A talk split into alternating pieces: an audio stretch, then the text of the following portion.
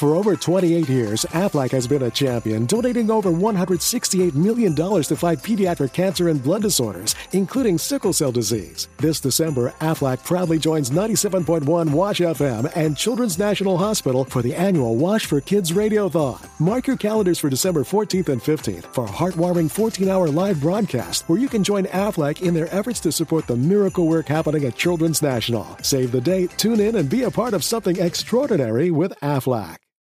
Hi, this is Krillin, and this is Usopp. We have very similar voices, except my voice hurts more than this one. And you're listening to The Geek Show.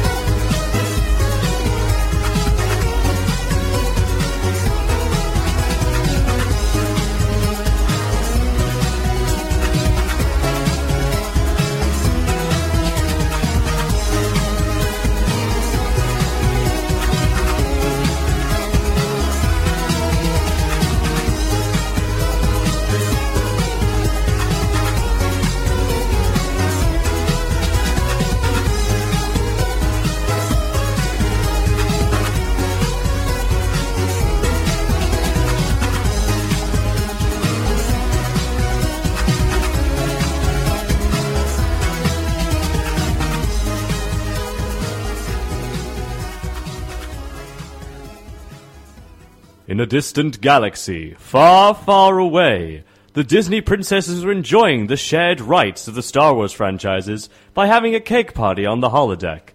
George Lucas wept in his grave, which of which he had died of a heart attack upon seeing the initial scripts, and continued to decompose. The world was still somehow happier. With that morbid and weird introduction, we are of course listening to the Geek Show. The Disney princesses had a keg party. Cake party on the holiday. They could have a cake party if they I was really gonna wanted say- to. I don't know. This is that's a You bit. said Alan, cake- oh, I that's a bit Alan Moore, isn't it? Kind of Yeah. going. What would happen when the Disney princesses were in their late twenties? And had a keg party. Princess University. Snow White, st- oh, Sleeping Beauty stayed in all day and didn't attend any of her lectures, while Snow White just put, was sent out for having too much makeup. No, Snow White. Uh, yeah, Snow White. No, Sleeping Beauty was just kind of, you know, she was baked. That's why she was always sleeping. Oh, and Belle would be ostracized for joining the fu- furry community. Uh, d- uh, uh, uh, oh, Harry. That's just kind of, yeah. We should totally There's th- the line. We should totally write- And What? there's Harry Why- disappearing why is that the over line? the horizon. What's wrong there? Aside from the fact she marries the beast. Yeah, while he's human. So we, so we're told. Oh, show me proof. Also, you say that like Twilight hasn't done weirder. Twilight's done much weirder. Twilight has done much, much weirder. There's werewolves crushing on newly born infants and what? vaginal mutilation and Are we allowed to say that? I I don't know. We just did. that's that's my argument. Uh, well, Uh, that's your excuse, Scientific scientific term, and you know, cartoon violence is allowed, so mutilation. That's totally a thing. So I've been playing Firefall. Let's change topics for a bit while Rob sets everything up. Yes. Uh, I I actually got. In, I'm in the Firefall beta, and I finally got to play it for the first time yesterday. I mean, earlier today. It's really nice. I, I don't know if I'm sold on the game just yet, though. But the thing is that it's hard to be sold on Firefall, considering it's free to, free to play. So I may not need to be sold that hard. Uh, but I'm, I'm in I'm in the beta right now, and oh, you, I'm enjoying it. The roaming is great, just because you have these these jet boots, and so you can glide from location to location, and it's really nice. And the enemy design is good, and the voice acting is delicious. Uh, yeah, I'm enjoying it. I'm looking forward to playing more of it this evening. Oh, and you can multi-class. God, there is not enough multi-classing going on these days. There's too many static roles. B- because your class is defined by your armor suit, you can just change armor suits. And so you can be whatever you want to be. You don't need to make alternate characters and get them to stupid levels. Which, you know, is the main problem with World of Warcraft at this stage, now that there is 90 levels to climb to before you can join your friends with the new alt. Not one, but 90. Not one, but 90. And and the only really enjoyable parts of WoW nowadays that you don't try and skip through are the starting areas and the endgame content. I know the mid content is good and interesting and lovely, but good lord, there is too much of it for me to enjoy and still get into raiding any time this year. Yes. So, welcome, Frank from NetRant to the Geek Show. I think we've all set up. I've got my sheet in front of me now, so I know what we're doing. Today we're doing Ho Ho Ho. Yes. Uh, the flip to last week. Last week, you will have remembered, we did Bar Humbug, where we said Christmas specials and why we hate them. And this week is Christmas specials and why we love them. Yes, uh, quick hello to Tucky and MG Dawson, who apparently are having audio issues. So, Harry, give me two seconds to check this. Okay. Oh, all right. Just sweet. You've got to listen to me for a few minutes. So I've been playing Mists of Pandaria, and I've got some thoughts going on. Uh, number one, I hope people actually play World of Warcraft, or this is going to get weird. But it's it's the thing. They're forcing you to play the game, which sounds weird. But basically, uh, what's happened is Pandaria is so full of daily quests. Like quests you have to do every single day in order to get rep points up, and they're repeated, and they're all the same, and they're so repetitive. And in some cases, I, I mean, I've been playing uh, Mists of Pandaria since the expansion came out, since the very beginning. And it was only last week I actually got enough uh, reputation points with the August Celestials to be able to buy the bag recipe I wanted to be able to make bags because I'm a tailor. It took it took two months. It took two months of daily quests and grinds and horror and atrocities. And the only the last few steps were only because they've just released uh, an insignia you can buy from the rep groups, wherein if you're at revered or higher, you can get double rep bonuses on all your characters uh, with these people, which I'm very thankful for. But at the same time, it's still going to take bloody ages. Uh, so I don't know. What do you guys think? Is it is it wrong for developers to try and force you to play their games? Because I was all up for it at first. People do skip a lot of WoW content, and I, I played through all of Cataclysm from release, and I loved it. I really loved everything as it came, and they released new things, and you know, taking as it comes with WoW, it's actually a really nice way to do it. And they're focusing on releasing very regular content for Mists of Pandaria. Uh, so I, I can see why they're trying to make me play it, but at the same time, I'd like to be able to play it at a more relaxed pace. I don't know. What do you guys think? Have you been forced to play a game by the way it's laid out and designed? Yes. And did it did it did it uh, annoy you? Having- Well- being forced to by the by the design methods. Well, uh, I was uh, uh, basically the game was I was in this cube and I had to solve all these puzzles, otherwise I would die. Or did I dream that? Was that the Canadian horror film Cube? Yeah, I might have watched it and then had a dream where I was actually in the cube. You don't want to do that. Oh, th- that- By the way, guys, Cube, the Canadian horror film, is actually a very good horror film. Oh yeah, It's it's re- the budgets they used it wisely. Basically, they've only got like one room, but the room they they managed to reuse it in a really clever manner, and it's it's nice and it's pretty, and booting is a great idea, and it's it's basically like the uh, Crystal Maze. Oh, yeah, the Crystal Maze of Doom. Yes. It's yes, it's a horror version of the Crystal Maze, and there's like maths in it, and there's like face melting, and Yes. I, it's cool. MG says uh, yes. Star Trek Online does to an extent, and now Rush is, Rush is leveling. Ah, In answer to your question, okay. yes. Well, I know that. Oh, I actually, didn't yeah. I like kn- Star Trek Online. oh, really? I tried it. I didn't like it. A friend of mine, uh, Mizzy, has been saying that uh, she likes it, but she's feeling stale on it because she can't roleplay to the degree she wants to. Oh, no, she's roleplaying a lot on it. No, uh, Tucky. No, Philip Schofield wasn't there. Thankfully. Oh my God. Thank God he wasn't there. Nah, there was no sign of Gordon the Gopher either. What? Um, yeah, in the cube. Oh, Yes. Uh, it, oh, are we talking about Cube, the Yeah, um, the the cube. the, yeah, British Yes. Game show? Yes. Yeah, uh, no, no. In the in the British game Which show, the Cube, which se- reckons it's the hardest game show ever. have they seen Takeshi's Castle? No, have they seen the Krypton Factor?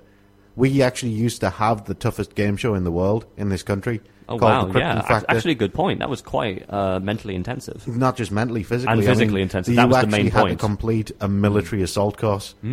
How many people actually won the Krypton Factor? Because I know the the thing about Takeshi's Castle is that there's been three winners or something. Yeah, no, Krypton Factor. People used to win. You know, you, it was possible to win the Krypton Factor.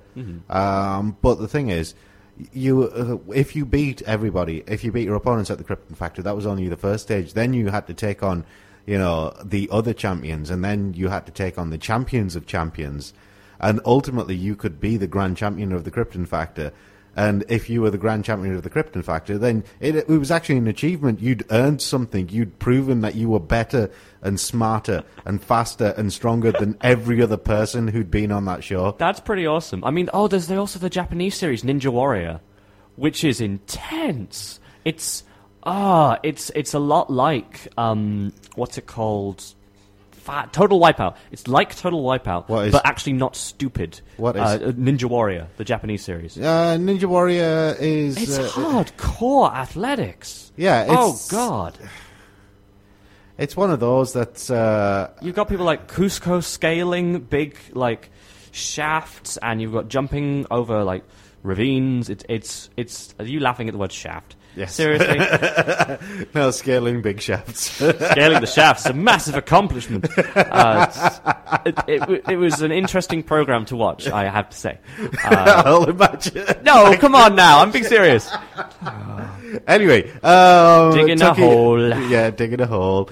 MG says uh, everything's now focused on a grind, uh, uh, grindy end game. He's right. It is. Everything is focused on the grindy end game. Yeah, it's. I mean, the thing, the benefit, I suppose, of Pandaria is that now Blizzard are redu- releasing new content with every patch, like new quests, like domination points just been released, and we've got three raids. We've got three raids already, and it's really early in. And you know, there's a lot to do, and I really like that there's a lot to do. And yeah, I, but the thing is, there's a, there's a lot to do, but uh, uh, all that stuff to do Hmm. is, you know, to be honest, it's a lot of repeating. There's a Yeah. lot of repeating going on. Like That's domina- what I mean. The repetitiveness of the things that you have to do Mm-hmm. is it's there's never anything new and interesting.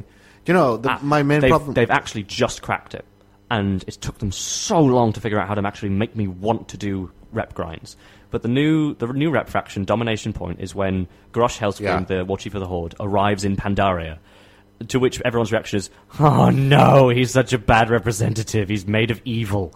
Uh, and basically, every time you up a rank with the domination points uh, faction, you get a new piece of the the plot, the actual P- Mists of Pandaria plot line. Like the you get to see Garrosh going to the Shrine of Two Moons and actually seeing him converse with the Pandaren and what he thinks of the Mogu who are evil. And uh, you get to see, oh, poor, oh, what's it, the, the troll leader of the Darkspear tribe. Uh, th- Thrall is uh, nasty Uh, to him. To be honest, I don't care. I, I, I, it's World of Warcraft. I, I don't actually care. Do, do you think that's an interesting way of doing it, though? Like, you ascend ranks, but then you get more plot at every rank. No, No? I think it's a stupid way of doing it. It means they can space the plot out. Like, you can have plot every, like, three days or something. No, I think it's a stupid way of doing it. I mean, at the end of the day, you're supposed to be an inhabitant of this world, you know, not a newborn child. You're supposed to be familiar with at least, you know, some of the law, some of the history, that sort of thing. Or have you been living in a cave for the past 20 years until your character was a fully grown male and could wear armor of some sort?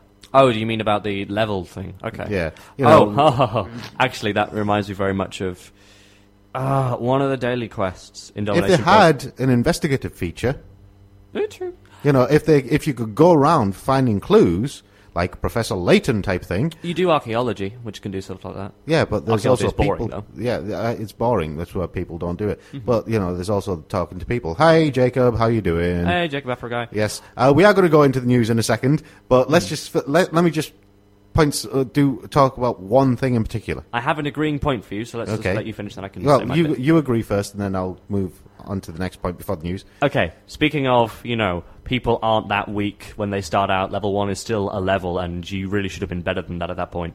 Uh, there's a daily quest in Domination Point where you have to go kill a load of enlisted peasants. They're called enlisted peasants. Yeah. And they are there to help with, you know, man, uh, manpower and build uh, buildings and uh, Stuff. Barrier. They're, they're building things, yeah, at the Alliance stronghold and domination point.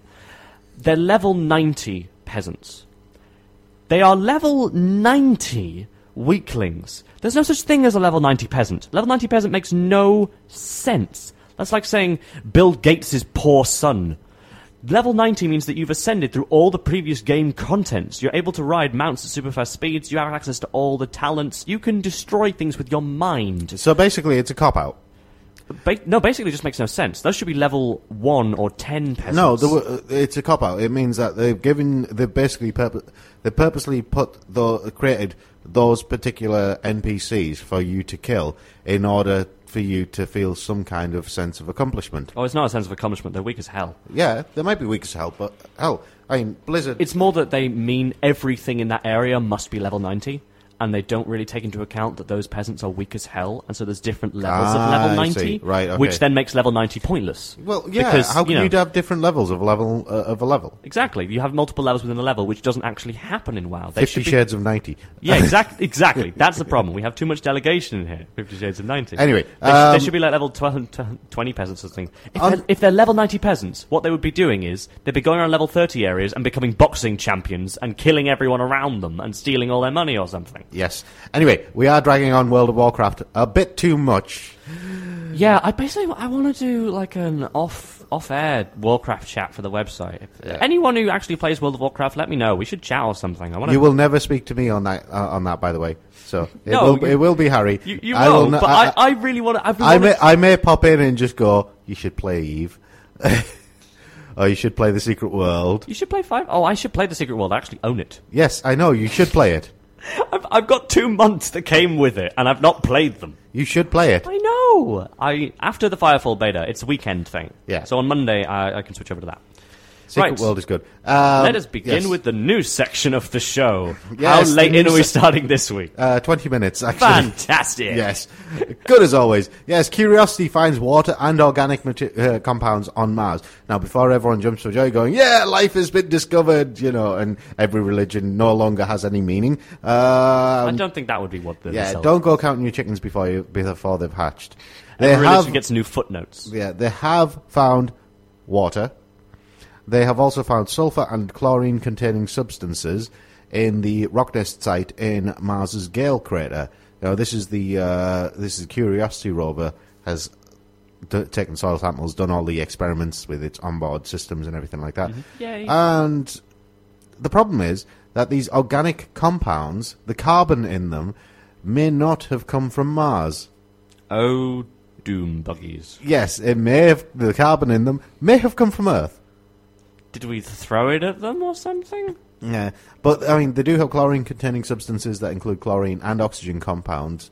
Uh, compound Chlorine-containing percolate. substances containing chlorine. Yeah, uh, you know, it's a chlorine and oxygen compound called perchlorate, uh, which has been found also in the uh, Arctic Martian soil uh, by the Phoenix Lander.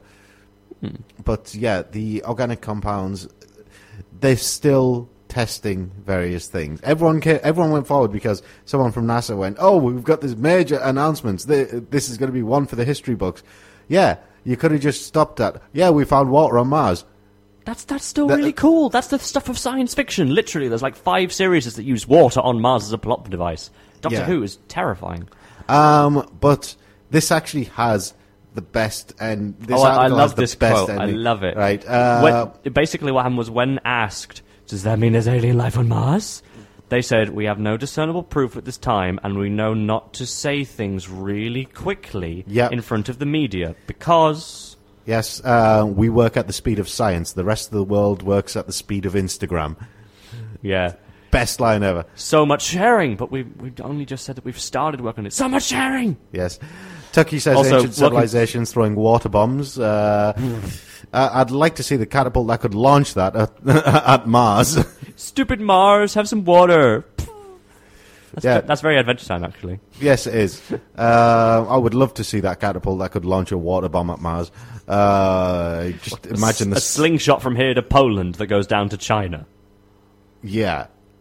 Yeah, careful for the curvature there; that would actually crash into the ocean. We should workshop this. Yes. Um, moving on.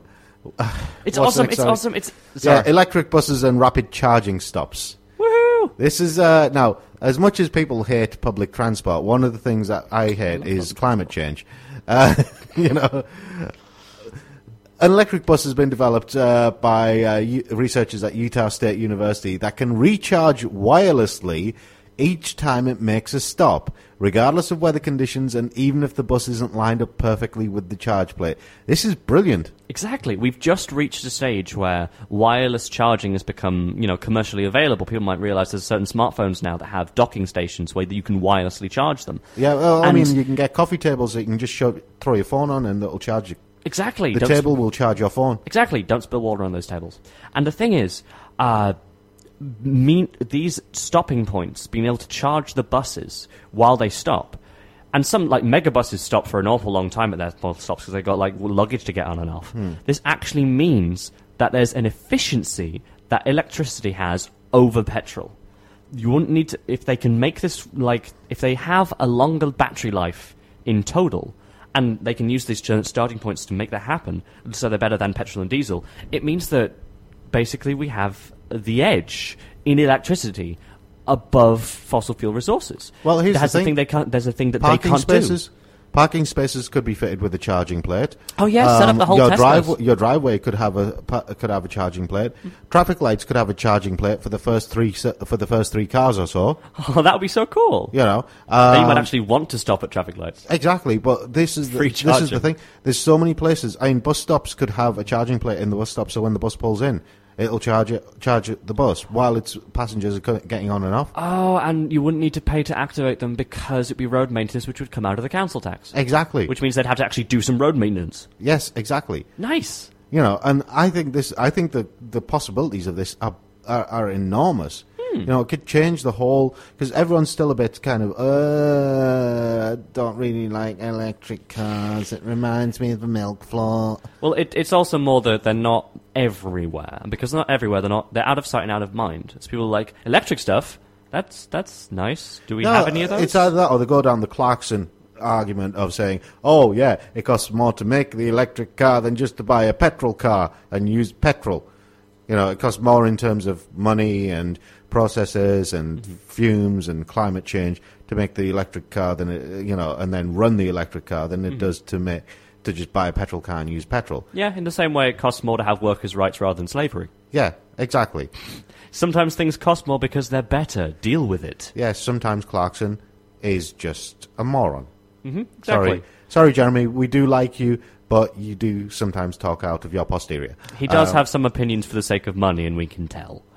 I mean, No, I think he's just got some opinions because he can have them, yeah. and he I- gets paid more than us. Actually, I think the thing we can both agree on for that argument about things costing is both World of Warcraft and EVE do cost, and while we can debate them, DC Universe Online does not cost, and it is too inferior to play even for free. Which brings up my other point: Star Trek Online. Oh my God, what a wasted opportunity! Oh, really? I heard it was good at first. Oh, it was awful at first. They wasted, they wasted all of that time, all of that development money, all of that. Uh, it was just a waste. I'm sorry for anyone who plays Star Trek Online, but you are you are wasting your time. I only know Matt Wiggins who plays Right. it, and that's about it. The reason being, what's the basis of Star Trek? uh, to trek through the stars? What is the whole tagline of Star Trek? Space, the final frontier. These are the voyages of the Starship Enterprise. Its continuing mission to seek, seek out new life and new civilizations to boldly go where no man has gone before. Oh, yeah, One Piece in Space. Okay. Y- yeah, well, basically, One Piece and Star Trek are the same thing.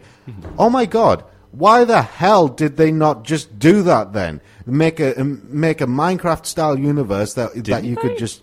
No, they didn't. They basically said, "Oh, this is the neutral zone. Oh, look, this is Klingon Empire. and This is Romulan Empire." Oh, they went for familiar fan stuff yeah, they went for familiar content. fun stuff instead of going for, look, I want to see what's over the horizon. Hmm. Make an adventure in space. Make single, make one-time achievements. Uh, do it actually do it properly. Make one-time achievements that, uh, like making first contact with a new civilization. Yeah, have stuff server like that. have server first achievements. They've gone really well on World of Warcraft. Basically, you don't have like the first level ninety rogue on the server. That's an achievement called Server First. No, no, no. Um, what I mean is, achievement if you make first contact with another civilization, no one else can make first contact with it. Only you. You are unique then Mm-hmm. on in, in that game because you have made first contact with that species. and it gives an amazing goal for people to work towards. Exactly, and nobody is doing that. Not one person. Not in not in Eve. Not in Star Trek. Nowhere. I had that idea like two years ago, and I put it. Uh, you know, I pitched it to a few developers at the time, and they're like, "Oh, it's going to be really difficult to do. Oh, we're going to stick with what's familiar because it's safe." Sorry, you can hear the disgust in my voice. Yeah. One Piece has proven that safe does not mean good. And there's a reason we'll get to that later. Uh, okay, I was confused by that one, but no, no, we'll get to that later. okay. Um, anyway, Robot on. Revolution. Tiny Transformers. Now you, oh, you think this news piece will lead to Transformers? I think it'll lead to all kinds of other things. Uh, no, it will lead to all kinds of other things, but I am I really want it to lead to Transformers. I really want robots in disguise. Basically, uh, there's a brilliant invention. Um, where is it from? Uh, this is from MIT. Yes. Okay. Uh, oh yeah, MIT. yeah. MIT have they basically have combined the idea of a Rubik's snake and DNA strands and their ability to coil into different shapes and formats. Uh, and But in order to achieve this, in order to achieve like a, a real world mechanical version of this, they had to create an all a brand new motor. Yeah, because well, they got a grant to research it, but the grant specified they could only have the money if they made the individual links less than a centimeter Yes. in size. We, and there's no motor in the world capable of running this. Yeah. Um, so they had to basically, from scratch, design a completely revolutionary new motor that they've called the Milli-Motein. Um, which has done the beautiful thing which science, for the sake of science, often does. It's how the British government actually had the trademark for Velcro for a lot of years. Oh, yeah. is because something incidentally turned out to have amazing other purposes. Yeah. and they they invented a tiny tiny motor, and it's got oh, it's it's a millimeter scale motor. Uh, uh, motor. Yeah, it's what do they call it? Was it permanent permanent electro Um, I'll, I'll try or and electro find. electro permanent? It's electro Yeah, it's permanent. electropermanent motor. That, that means that when it powers off, it maintains its position, which Yes. means it won't suddenly fall apart. If it runs out, it'll actually freeze where it is, and is so useful because you can start and stop it and make it into different shapes. Yes, you can attach it uh, as a link in a chain and make it turn right or left or straight at the moment. Mm-hmm. But from that, you could actually put together whole complex systems of this. You could make cars turn into robots using this technology. Yeah. And I am just sitting here going, oh. Yeah, they were saying in the video, basically, we'll link the video up on the website once this episode goes up for post. Uh, they were saying that the initial idea was to have like a bag of bits of links, and you could pull it out and then register it as a cup, and it would make the form of a cup. And then you put it back in the bag, and it just falls to bits again. You pull it back out, and it makes a plate. And you can just make this object be whatever it can be based on the amount of matter rather than the actual form. And so, yeah, this thing, they've managed to make it to go into a left helix and a right helix and an L shape and a periscope because they've got these four little linking motors to go together. Currently, each link can only support and move one other link at a time. They're trying to make it go for two, maybe three. Uh, but yeah, this can this has so much potential to be just like shape changing objects. Yeah. Um, just a quick thing for MG: a stepper motor isn't actually the same sort of thing.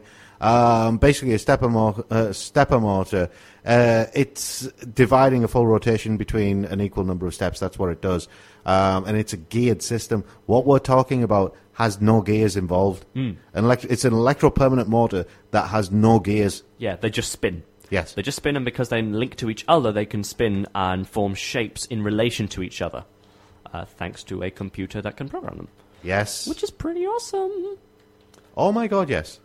Ah, but yeah, wow, we just uh, text, I mean, uh, text squeed all over. tell you what, if you if you go to Wikipedia and type it, type in electropermanent motor, you won't find an entry for it. It's that new. because they just invented it. And Yes. it's awesome. And I, the idea that ah, I didn't realize we didn't have anything like electropermanence at first because it's not something I thought about. But this this opens so many doors for things that are meant to stop in place once they're out of power, rather than fall to pieces. And yeah, this is this is quite revolutionary. Well done, MIT. Yeah. Uh, definitely. I'm not sure why people are having audio issues. Uh, it's coming through fine through the desk, but uh, Yeah, we're hearing okay. We'll have to check it out. Uh, yes, Sorry to hear about I will. that, guys. I will have a proper look at it. Um, anyway, moving on. Um, more Robot Revolution news, and this one scares the bejesus out of me. It's called The Art of Deception. Doesn't scare Um, me too much. I mean, it, there is a bit, uh, an element of WTF about this because uh, Georgia Institute of Technology have created robots capable of deceiving one another, and they took the inspiration from it by looking at the behavior of squirrels. the dastardly hiders of nuts. Yes. Uh, we knew the squirrels were up to something. We weren't sure what. Oh, and also birds. Yes. Oh, and birds. Yeah, I can understand the bird one with their beady little eyes and everything like that. Um, so mistrustful of things that don't even talk. yes, Um, I know. If they can't talk, then I can't ask them questions, and if they can't answer questions, then you know they must be up to something. If they're not willing to, they're not even willing to give me simple directions like which way is the bakery. Um, You haven't seen him argue with cheese. Now, no, no, no, no, no, no, no, no. I never argue with cheese. Cheese likes me. Cheese is the only thing that likes me. your counselor's getting worried. So, the thing about this is that basically squirrels, in order to hide their nuts so that other people can't steal them, Yes. uh, they go through many different locations. They go into one tree, then another tree, then another tree, then another tree, and one of them they'll hide their nuts in. Yes. And not all of them. And so people don't actually, so other squirrels won't actually know where to steal them from. Yeah. Yeah. And so th- this robot is able to mimic that. But here's the brilliant thing: it's a military-funded project led by Ronald Arkin of uh, the, of the Georgia Institute's uh, School of Interactive Computing. Uh, the whole thing that really makes me laugh is the military-funded project Yeah, so it's less about nuts and more about bullets. So it'll be and bombs and various other things. Yeah, reclaiming. Jacob is also having audio issues. Um, Have, we you, will have you typed into the, the stream, um, we'll try and fix us in the break, just so people know. Because if they're having audio issues, they can't hear us debating it. I've just realised. I will do so just now, Harry. Uh, Fantastic. yes, moving on. Yes. Um, things we want to try. And I love this. I think this is awesome. the Scanadu, what a name, Scanadu Scout. Scanadoo. Yes, Scanadu. Oh, I was going with. Oh, never mind. Xanadu, Scanadu. Yeah. Oh, I was God. going. I, forget. I, I was forget- on a different I, verse. I forget. I, I forget just how young you are. You probably don't even know who Olivia Newton-John is. Um, musical daughter of Isaac Newton. No, you've seen Grease. Uh, yeah. She was the last. Uh, she played Sandy in Grease. Oh, She also did another, uh, did uh, a couple of other movies. One of them was called Xanadu, which is all about uh, roller disco. good for her. Yeah, Roller goes. Oh, where did they go? roller girls. Roller girls. I'm trying to interview that guy. It'll be awesome. And, uh, what? uh, What? Roller? Uh, we say roller girls, and you go. I'm trying to interview that guy. Yeah, there's a there's a comic called Roller Girls, which is being uh, designed, which is drawn by a man, uh, and it's about roller derby girls and the difficulties of that profession. Uh, and he's currently in the pre-production stages of it, and he's drawn a lot of concept art. It looks really cool, and I'm trying to interview him. Um, but yes, plug, plug, plug. Go on Facebook and find it. It's uh, Roller Girls spelt with three R's, so it's G R R R L. oh my God, Tucky, Tucky. Oh God. Has he said something, Rudy's? No, no, no. Um, she also did one of the most awful songs ever called, uh, and Tucky's just uh, put the line in there, let's get physical. Oh my god. That brings back so many horrible memories, Tucky. Even I know of that atrocity. Thank you, Tucky, for spoiling my uh, spoiling my dreams tonight. Anyway, the Scanadu Scout, which is, to all intents and purposes, A tricorder. yeah, it's a tricorder. Um, Star Trek. It's basically a Star Trek medical tricorder. Um, the guy who developed it, he his name is Walter De Brouwer. He's Belgian, and he founded he founded Scanadu after working at MIT on several high-profile tech projects, including one laptop per child.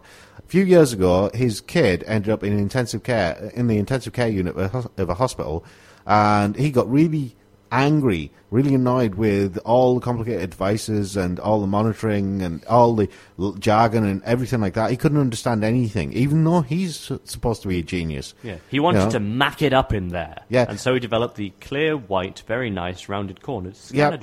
Yep. Uh, this is how it works. Uh, I firstly thought, uh, uh, you know, uh, it's uh, it's complicated. Let's put it that way. You just. ah, that's what he wasn't aiming for. He's going to feel so bad now. No, uh, it's just there's a lot of technical stuff here. If anyone wants to You read put it, it they can- against your temple, you push Yeah. a button, and it can take your heart rate, it can uh, take uh, various medical signs, and immediately tell you what they are. Yes, See, I read it. I, read, it. it. as well. It's just uh, brain. I'm so tired, but I read it. Yeah, uh, you don't have to deal with the sound issues during the song. oh, yeah, true. I'll be nice. There's part of my brain already diverted towards that. Anyway, Oh, I see. WTF award. Oh God, yes. This would actually make one of the previous news stories quite difficult to work off of. Uh, someone they're debating the patency or patentability of human DNA. Yes. And it's in America, as you would expect. America.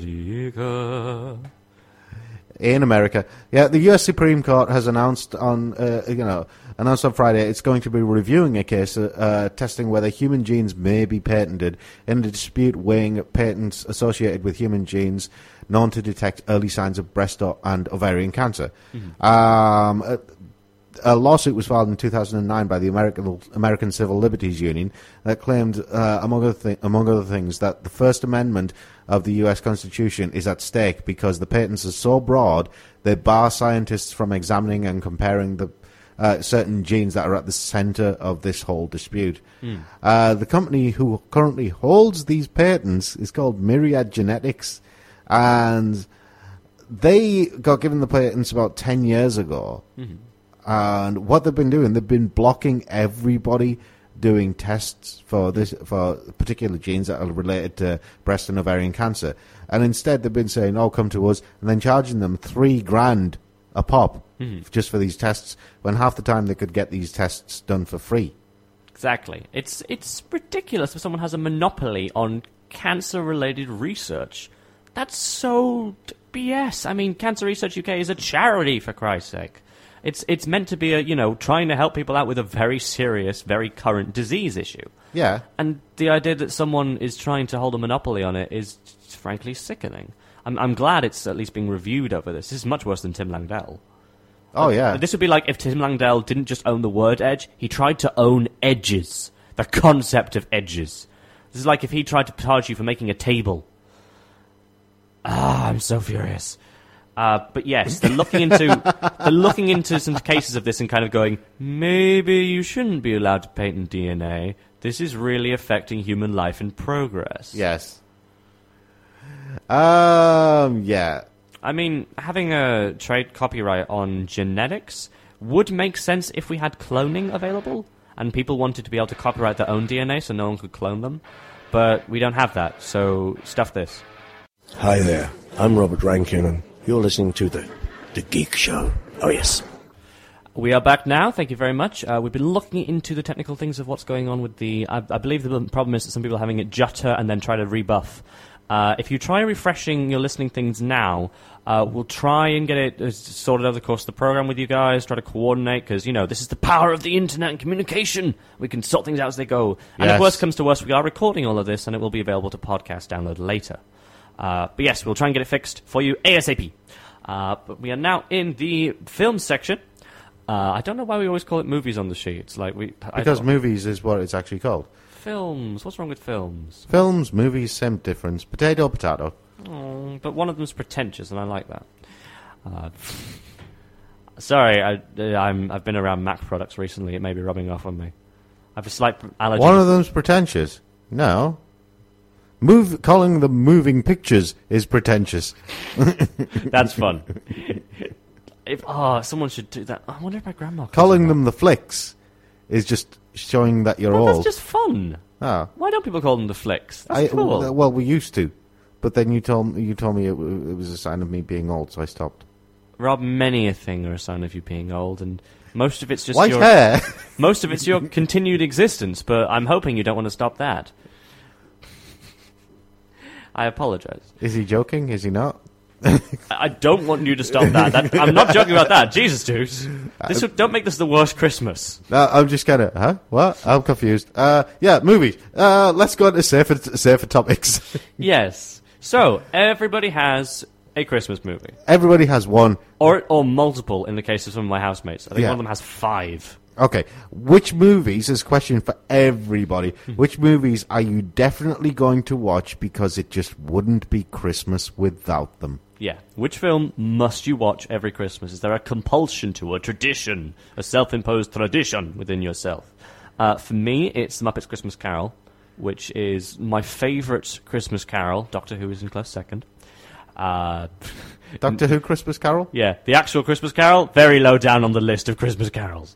Uh, no, wait, no, the one with, oh, what's his name? Uh, Patrick Stewart. Patrick Stewart. Patrick Stewart's Christmas Carol is quite high. It's in my top five Christmas carols. No, no, obviously. no. If I have to watch a Christmas Carol, I'll tell you which version I'll watch. I'll watch Scrooged. Scrooged? Bill Murray. Scrooged. I do not know of this Have one. you not seen this No. movie? Oh my god, this is like the Christmas, uh, the the version of uh, uh, of of a Christmas Carol. That's a terrible title, but it sounds interesting. So it's, no, it's comedic, brilliant. I'd guess. It's yeah, Bill it's, Murray. it- it's comedic. Uh, Bill Murray is basically a television executive. He's basically the big boss of this television company, Mm-hmm. and he forces everybody to work doing a Christmas special of a Christmas Carol on Christmas Day. You know, this is the kind of attitude he's got. It's all about money and power and material things, Hmm. you know. Uh, But he's also a cheap cheapskate when it comes to even buying presents for his brother. Wow. You know, and then the Ghost of Christmas Past, the uh, Christmas Present, Christmas Future turn up. One of them is like a, ch- uh, a chunky fairy, as in with the wings and doing a little dance, but you know she's quite elderly and overweight, this is so and cool. has a habit of punching him in the face. How have I not seen this film? It's it's one of sounds Bill Murray's best movies. I, I'm I'm gonna have to see this. Although his his part in Zombieland is still amazing. Oh, you, you Love like- that. You love him in you love him in Scrooge. He is brilliant. Um, Okay, well, m- my Christmas Carol is obviously the Muppets one. Uh, I, I grew up on Jim Henson, and I'll die on Jim Henson. Also, guys, Neil Patrick Harris is doing something with the Jim Henson Company now. Isn't this amazing? He's he's doing a series called Neil's Puppet Dreams, straight for YouTube, where he has a terrible condition no, no. that Do he you know only what- dreams in puppets. Do you know what would be amazing is if they had Neil Patrick Harris and um, Jim what's his face who does uh, who plays Sheldon Oh yeah, he's cool. because they both because he was in the Muppets movie. Oh yeah, with that very brief and unexpected cameo. Yeah, and I was like, hey, Sheldon. I was like, yay, he's in a song as well. I love that. Oh, they're both really cool. Yeah, they should Yeah. do something together. Well, Tucky Nathan, says well, whatever- Nathan Fillion's been in it on already. Yeah, Tucky says whatever Pixar movie marathon is on BBC One on Christmas Day. Hopefully, Toy Story One. Jacob Afro go- guy says two votes for Toy Story One. Make that three votes for Toy Story. Um, and four. There we go. yeah, uh, it's got to be Toy Story is like the uh, is Oh, but my favorite Pixar's still uh, The Incredibles, and I pr- now I really want to watch that. Christmas movie though that I have to watch at Christmas time. I will not watch it at any other time of the year. Mm-hmm. Uh, it's a Wonderful Life. Ah, that is the feel-good film. So yeah, You know the story of how Clarence gets his wings. it's you know it- it's a Wonderful Life is uh, and it's got Jimmy Stewart in. I love Jimmy Stewart. true. Oh, black the black and white era has so many feel-good films, and feel-good is no longer a genre that actually happens. Yeah. because it's it's not done to archetype cliches, and therefore it won't sell. Me me me me me me. Yeah, I know. Uh, I mean, there are no films that are made just for the sake of you know making people feel better. Yeah, exactly. Like Harvey. Harvey is such a good film. Hmm. Oh, I love that thing to pieces. I'd hardly watch that. It's why I'm increasingly tempted to do riff tracks things to films no one's ever seen. And they don't do thrillers the same way. They don't do thrillers the same way. You know, uh, the Third Man. I'm not seeing. brilliant. Uh, you know, um, Maltese Falcon, all, all these, uh, you know, all these Bogart films. I mean, there's a reason why these actors from like the black and white era Hmm. were, uh, you know, ha- their names live on in Holly- in Hollywood legend Hmm. even now, is because they were in some amazing movies, Oh, God, which would never, be, you know, it would people would consider that consider it criminal to remake them in the modern era. Yeah, there are people who would fight tooth and claw not to have remakes of certain things, and I'm Oh, very oh glad God, these yes. and I'm g- so glad these people exist. You know, It's like how oh Agatha Christie's uh, rights are still regulated by her descendants. yeah. And th- uh, there's often things going, hey, can we make this film? And her daughter's always like, you're going to have to really impress me. First, we have the Agatha Christie trivia quiz. We're going to have to what? What was my mother's this? It's like, what? But how do you prove that you know her? It's not quite like that, but you know that she does. She does hold No, on to. but it would be hilarious if it was like that. It would be amazing. Fair enough. Question one: What was my mother's favorite perfume? I'm, I'm, I'm sorry. What's that got to do with anything? Oh, you fail. It was a jasmine and diamond. Question number, question number two: What was the original title of Then There Were None? Well, I, I, I don't know that one. Oh, shame. I do. I, I would love that. Oh, Agatha Christie's daughter, make a film about yourself, making not films about your mum. That'd be so random. It'd be a great film. Uh, yeah, it would be. A beautiful promotion. How not to make an Agatha, Agatha Christie movie? Oh, Hercule Poirot's Christmas. There we go. I've got that on DVD and I haven't watched it yet. really? Yeah, it's the David Suchet one, of, and I love David Suchet. David Suchet was best. David was Suchet is the the best, best Poirot. Poirot, in my um, opinion, we yeah. both agree with that. Fantastic. Um, There were some good ones, but David Suchet is my personal favorite. any other movies then that you have to watch at Christmas time? Other movie for me to watch at Christmas time. Uh, but then again, I can't really say I'll only watch it at Christmas time because it will be watched if I, on, if, you know, whenever it's on, I catch it for like five minutes. Die Hard. Um, oh yes, the, the, what was it to say about Die Hard? The best action film and the best Christmas film, all rolled into one. But the thing is, um, they don't make. The 80s was like a golden era for Christmas movies because it had Home Alone, it had Lethal Weapon, it had Gremlins, it had oh, Die Home Hard. Home Alone is so good as well. You know, uh, it had like four huge Christmas movies that Hmm. weren't the typical Christmas type movies. It wasn't all about, you know. And really oh, successful sequel builders as well. Yeah, really successful sequel builders. Hmm. Um, Lethal Weapon went for four movies. Die Hard went for four movies. Home Alone, I think, went for four movies as well. Yeah, Home Alone went for four Uh, and. Gremlins got a sequel, and it's it's very iconic. It didn't need to go to three or four, I think, because it, it Yeah. kind of ran its run. and everyone wanted the Mogwai. And everyone wanted a Mogwai. And from there probably came Furbies. I'm going to say they were inspired somewhat by this. Oh, uh, I think they were. Uh, yes. Don't remind me of Furbies. Uh, they scare the bejesus out of me. No, I had one when I was very uh, little. Sitting there on the mantelpiece talking to each other, planning my demise. I know the truth. Oh, yeah, they can communicate with each other, can't they? Oh. I know the truth. It's the way they stare at me with their little beady eyes and then turn to each other and talk in a language that I don't understand. You heathens! Yeah, the thing where it says that your Furby will learn to speak English, but it will always retain its original language knowledge. As if to kind of, you know, it will not lose I faith reckon there. Are. I reckon it's actually the precursor to the robot revolution. I thought it's an alien invasion. Yes, I know it sounds paranoid, but I am paranoid, and it's good to be paranoid. Oh, that'd be the one step up from the slow invasion of the cubes from Doctor Who, would be to have, like, design them The as slow invasion of the the Furbies. You have these children's toys that get into McDonald's as well as tiny giveaways, and they spy on everything and learn about humans and their weaknesses. This could totally be a thing. Anyway, um, second question then. Uh, what movie, and this is again for everybody, what movie do you think best captures the spirit of Christmas? Now, by the spirit of Christmas, let's make it as broad as possible. So, it, you know, it depends on your definition of the spirit of Christmas. Are you talking about the nativity, or are you talking about dysfunctional families? You know, are you talking about winter and snow and ice? Because if that's the case, then Cool Runnings wins hands down. The best bobsled film of all time. the only best- one anyone's heard of. the best winter film of all time, except for Fargo. Canada, make some Christmas films about the Winter Olympics. That'd be fun. uh, I think it'd be fun. Yes. Um, anyway, Uh, um, for me, I think a Christmas film really has to embody self-aware cheesiness. It has to know when a joke is bad. and self-aware. it. The cheese is self-aware. I am mozzarella, and you fall before me. no, I Gouda shall rule the world. Some people don't give a damn about my powers.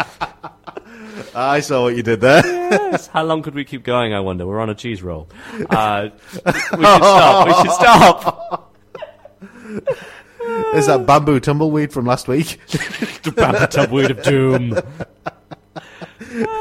okay, a, a, a, fil- a Christmas film needs some self-aware cheesiness. It needs to know that this is the stuff that only happens this cyber season. The only time we accept terrible jokes given to us by ca- by ca- by crackers. It's the only time we lick horrible, disgusting sweets because they look like candy canes. Oh, God, yeah. These things exist. What the hell is the candy cane thing all about? Oh my god! Um, know, I don't know, My ex used to go nuts for them. Like every single Christmas, uh, every single Christmas we'd be going around Middlesbrough, Hmm. and she'd be going, "I want candy canes." I'm like, "But you don't even like Hmm. the the candy it's ma- that's that it's made from." You say it tastes horrible, but I want candy canes. But you don't like them. It's the Christmas But I spirit. want candy canes. It's I'm like try and ex- okay, try and sell eggnog to me without using eggnog or Christmas in any of the sentences. Describe to me what eggnog is and how you make it, and why I should drink some. well, it's alcoholic. Okay. I- can I use the word egg? Yeah, yeah, of course. Okay, it's alcoholic. Uh, you can't taste the eggs, and that should be enough of a reason to drink copious amounts of it at Christmas time, especially if you have my family. Why on earth? Who thought to put eggs in alcohol? That's random. Yes. Uh, It's like Pimm's in winter. You just don't do it. yeah. Tucky Uh, says Polar Express gives a good message but gets overplayed. Tucky, um, I will agree with you slightly on that, but Polar Express for me is all always will always be a re, just a rehash of Night on the Galactic Railroad, mm. and I much prefer that. I just preferred uh, Charlie and the Great Glass Wonka Vader. Well, the Great Glass Elevator, which was you know the Yeah. sequel book. Uh, Uh, Jingle All the Way is the best modern day representation of qu- what Christmas is all about. Um, I've Not seen that one, but I remember adverts. it, it, actually, uh, Jingle All the Way, Ar- it, Arnie was his usual awful self. uh, um, it had like loads of slapstick comedic moments, and I, I use that word with bitterness. Yeah. Um, Self-aware cheese. but Tucky is right because at the time everyone was going nuts over Buzz Lightyear figures. Ah. because Toy Story had come out. Uh, Every and Buzz Lightyear figures sold out everywhere, and Jingle All the Way basically encapsulated that whole thing. Everybody wanting a, wanting this action figure so much that they want to fight each other to beat beat beat the living snot out of each other. Oh yeah, we should. Yeah. prob- I don't know if we should hold a moment in silence for whoever had horrible injuries inflicted on them during Black Friday, but oh God, America, how did you let that happen? Oh my God, MG, um, you deserve a lamb chop for this. Uh, What? yeah, he feels a little stilt on after these cheese jokes. After all, we are appealing to a mature audience. Oh, nice. Yes, That is uh, a nice. That is worthy of Hannah Hart herself. That is a love of cheese. that's why I said he deserves a lamb chop, Sure. Oh, uh, as I was saying, that or maybe some mutton chops. self-aware, uh, Sideburn joke. self-aware cheese, though. I think the ultimate thing of cheese that knows it's cheesy is well, other than Gruda Feta, is uh, anything by Henson, anything from the Henson Company, and so I. Any of the films, really. Treasure Island, I watched one year during Christmas. It was perfect because it was silly and funny, and uh, Jennifer Saunders did a pretty good job. if you're talking about anything by the Henson Company, then you have to go with two of the best: Labyrinth and Dark Crystal. Ah, yes. We have to. We are watching Labyrinth this year. My housemate Alex actually has a, a law. She has to watch Labyrinth twice a year. Yeah. Don't know quite why, but No, Labyrinth at Christmas time is a, is a must for me. Um, it's oh, and Labyrinth is also perfect because it's a film you can talk over yes. with people because there's points in Labyrinth where you know it's bad, where you And know it- it's it just has- so bad. and it has David Bowie, David Bowie's crotch, and the song Dance Magic. yeah, David Bowie's crotch now has separate title listings and credits to David Bowie himself. yes. David Bowie's crotch as this pod character. You know the you know the uh, kind of uh, you know where the it has all the weird staircases. Uh, one in one scene, and I swear, uh, some uh, this this must have been this, uh, this was photoshopped. Uh, this it had to be photoshopped because uh, I will not admit to this being real in any way. There's one scene where his crotch arrives over the corner because he's basically underneath and he steps over, and his crotch basically comes first, and then the rest of him follows. Everyone knows it's magnetic and hypnotic. He can use it to launch to platforms. It's like Bionic Commando, but with a crotch. Magna clamp activate. Yes, it's Careful to deactivate before you do. It's a good thing we've moved off cheese. so much. But yeah, Labyrinth is great because there's there's brilliant parts of it and there's terrible parts of it, like the the singing puppets that can disassemble themselves and are terrible, and for some reason appear in the room at the end for no reason when she says, "But I need you now, Hoggle," and all her friends arrive, and so do the people that try to dismember her. That is just weird. Why is that in the ending? But Because they have it. Their whole song is terrible, and you can just chat over it and enjoy how bad it is. It's something you can enjoy the badness of. You know, Enjoy it- the badness. Exactly. Well, there's things where they're so bad, they're funny and they're good. It's not like it's not like the Woman in Black, where it was so bad it was saddening and disappointing. It's so bad it's hilarious, and yeah, I'd say that's what you need in a Christmas film. You need self-aware cheese that's bad and funny. Yes. Speaking of cheese, Wallace and Gromit. Watch any Wallace and Gromit at Christmas. There we go. yes, Uh, a Matter of Loaf and Death is great. yes. But now we're going to go into the game section. Hello, I'm Charlie McDonnell, and you're listening to The Geek Show on 104.5 CVFM. Hi, and welcome back. This is 104.5 CVFM. You're with The Geek Show. Harry is still fiddling. Um, hopefully the sound has been fixed now. Uh, let us know if... Uh, yes, Jacob. Uh, I'm not going to repeat that on the air. Moving on. Um, Harry will be back in a second, but we are in the game section. This is a question for all of you as well. What would your ideal Christmas themed game or DLC be like? Now, the idea of this is, you know, if you could design a game or downloadable content for any game that is currently in existence, what would you like to see? What would you like in a Christmas game? It's because all the Christmas Christmas games that we have so far have been awful. We talked about a few of them last week. You know, uh, the Christmas themed games and DLC, Harry. Christmas themed what? Gaming and DLC? Yes. What would you like to see? What would if you could make one yourself? What would you like? Ah, okay. This is an interesting one. I mean, in World of Warcraft, there are themed uh, Christmas things. Yeah, we're there again. Deal with it. Uh, no, I don't. I'm sorry. Uh, it's interesting, but at the same time, kind of lame. I think that a good piece of DLC to be holiday themed at all would have to not only, you know, be very honest about the holiday it's representing, translate it somewhat into the universe. Like uh, Warcraft doesn't actually have the actual. It doesn't have like Valentine's Day. It has Love Is in the Air festival. Yes. Uh, just a quick thing, Jacob Afro guy. It's Little Miss Muffet. Sat on her tuffet. What did I miss in here? I wonder. Yes. Uh, Jacob put in a nice little comment about you fiddling. Oh God, yeah. I I I asked how. Harry, the king of. Uh, I asked how the stream was, and Chucky said it was a bit juddery still. So I said that I'd have a fiddle. Then I realised, and I said with the st- with the sound, with yes, the sound. Yes. Uh, I refuse to comment on that. Uh, it's too easy. Anyway, Probably back wise. to the back to ultimate uh, Christmas themed game. Yeah, I would like uh, DLC or additional content related to a season to, to Christmas to translate Christmas into its own mythos.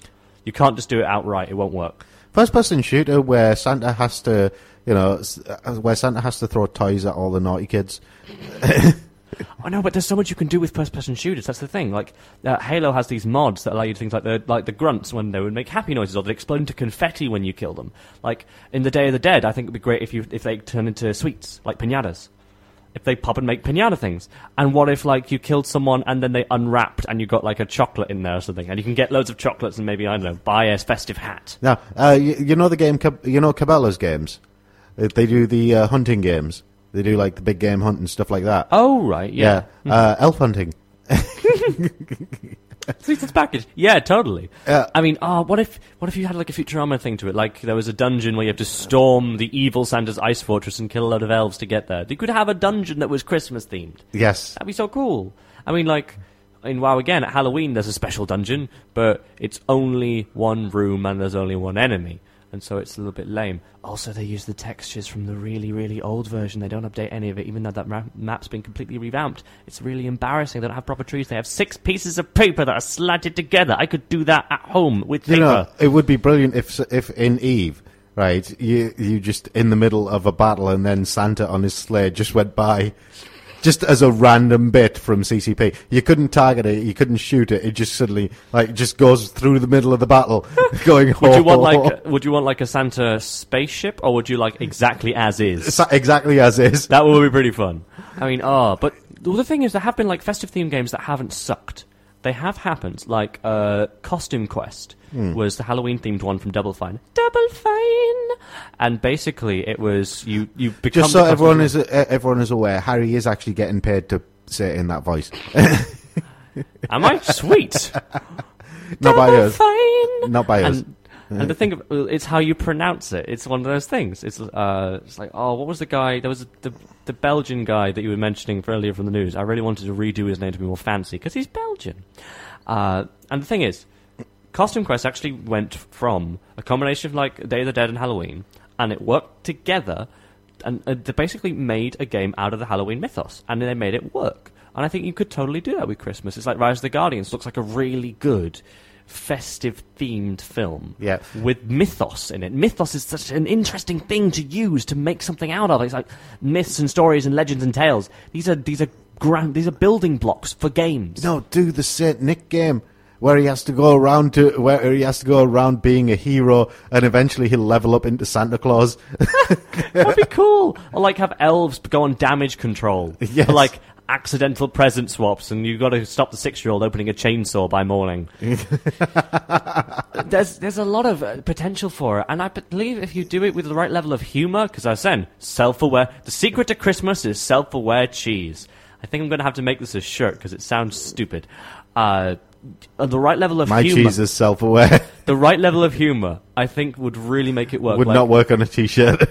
Something by PopCap, something by Double Fine, I think would totally make a really good Christmas game because it's it has to be humorous. The whole Yes. thing about Christmas is it's funny, it's stupid, it's ridiculous. Yeah. we celebrate the the, the the death of a Palestinian we may not even believe in with chocolate and trees and carols and Young Frankenstein being rerun. and a big fat guy in a red suit, which was originally green until Coke got their hands on it.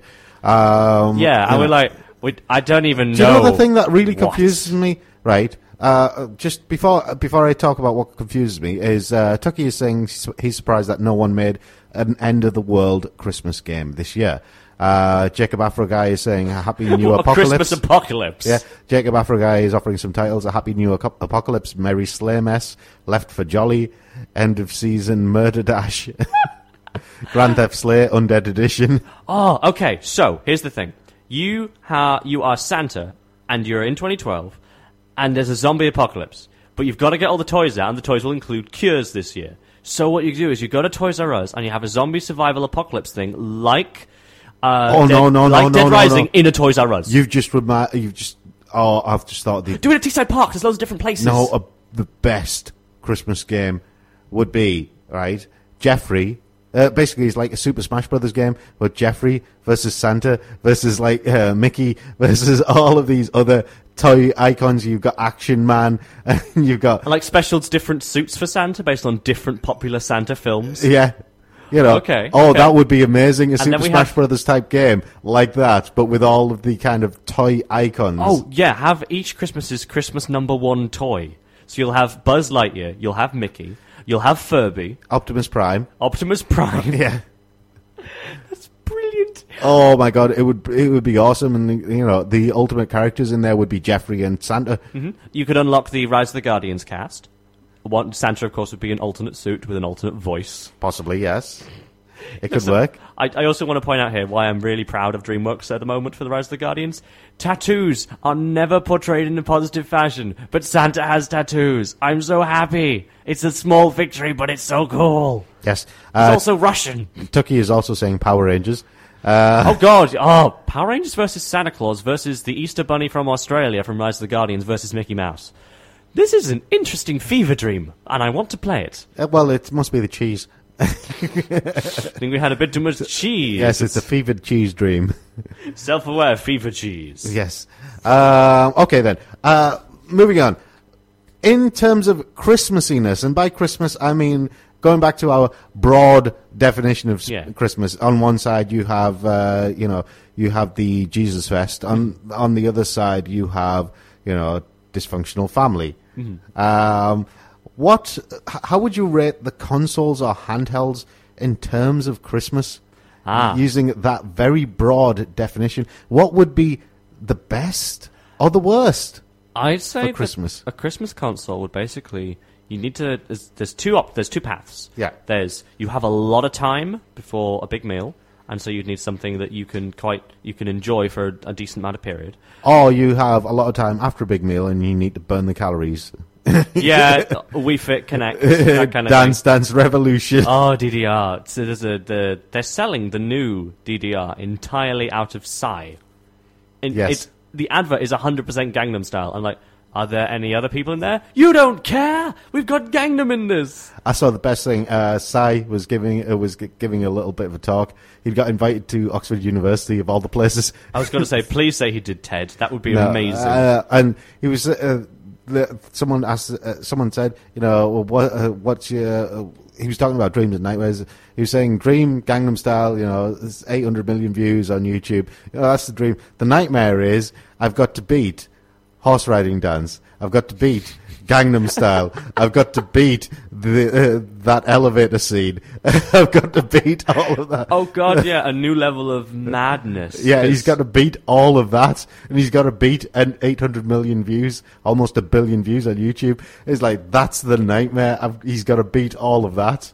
Wow, if he can actually keep that going, he'd like eclipse everyone. He's eclipsed Bieber. He would eclipse Gaga. He would eclipse everyone who's out right now if he could keep it going. Yeah, he, I mean, like none of us think probably think he can, but at the, The same American time, none of us would think Gangnam happened. the American Music Awards. He was a, he did a mashup with him and MC Hammer.